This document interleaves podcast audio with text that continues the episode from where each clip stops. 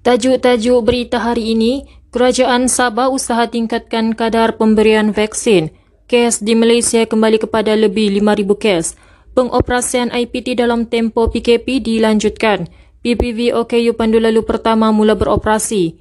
KBS teliti permohonan atlet lompat tinggi negara. Assalamualaikum dan salam sejahtera bersama saya Atika Sudin dalam berita UMS FM. Ketua Menteri Sabah Datuk Haji Jinar memaklumkan kerajaan Sabah kini sedang berusaha untuk meningkatkan kadar vaksinasi COVID-19 kepada 30,000 sehari bermula 1 Julai. Katanya buat masa ini kadar vaksin yang diberikan kepada penduduk Sabah ialah kira-kira 13,000. Haji Jim memaklumkan kadar tersebut akan dipertingkatkan dan lebih banyak pusat pemberian vaksin PPV akan dibuka selain memperkasakan program pemberian vaksin kepada penduduk pedalaman. Kes baharu COVID-19 di Malaysia menunjukkan peningkatan kepada 5,419 kes dalam tempoh 24 jam.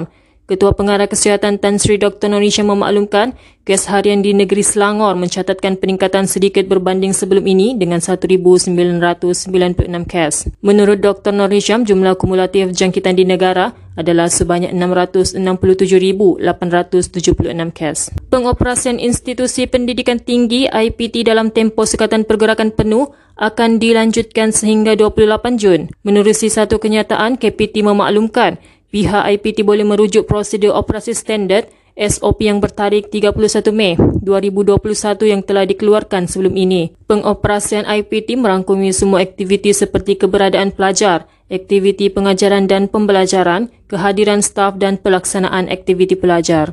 Menteri Penyelaras Program Imunisasi COVID-19 Kebangsaan, Khairi Jamaluddin memaklumkan seramai 13,500 warga orang kurang upaya OKU di Lembah Kelang bakal menerima vaksin COVID-19 di Pusat Pemberian Vaksin PPV Pandu Lalu Pertama di Malaysia. Katanya PPV itu bakal mula beroperasi hari ini di Menara Sime Darby Plantation, arah Damansara bermula 9 pagi hingga 5 petang dengan sasaran 200 dos sehari. Menurut Kairi, PPV OKU Pandu Lalu Pertama itu bakal menambah jumlah dos seharian pada masa akan datang.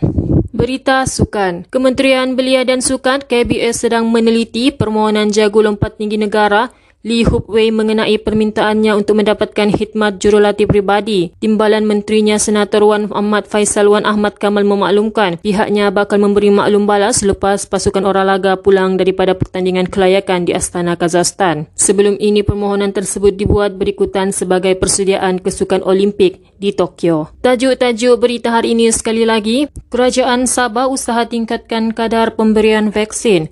Kes di Malaysia kembali kepada lebih 5,000 kes pengoperasian IPT dalam tempoh PKP dilanjutkan. PPV OKU Pandu Lalu Pertama mula beroperasi.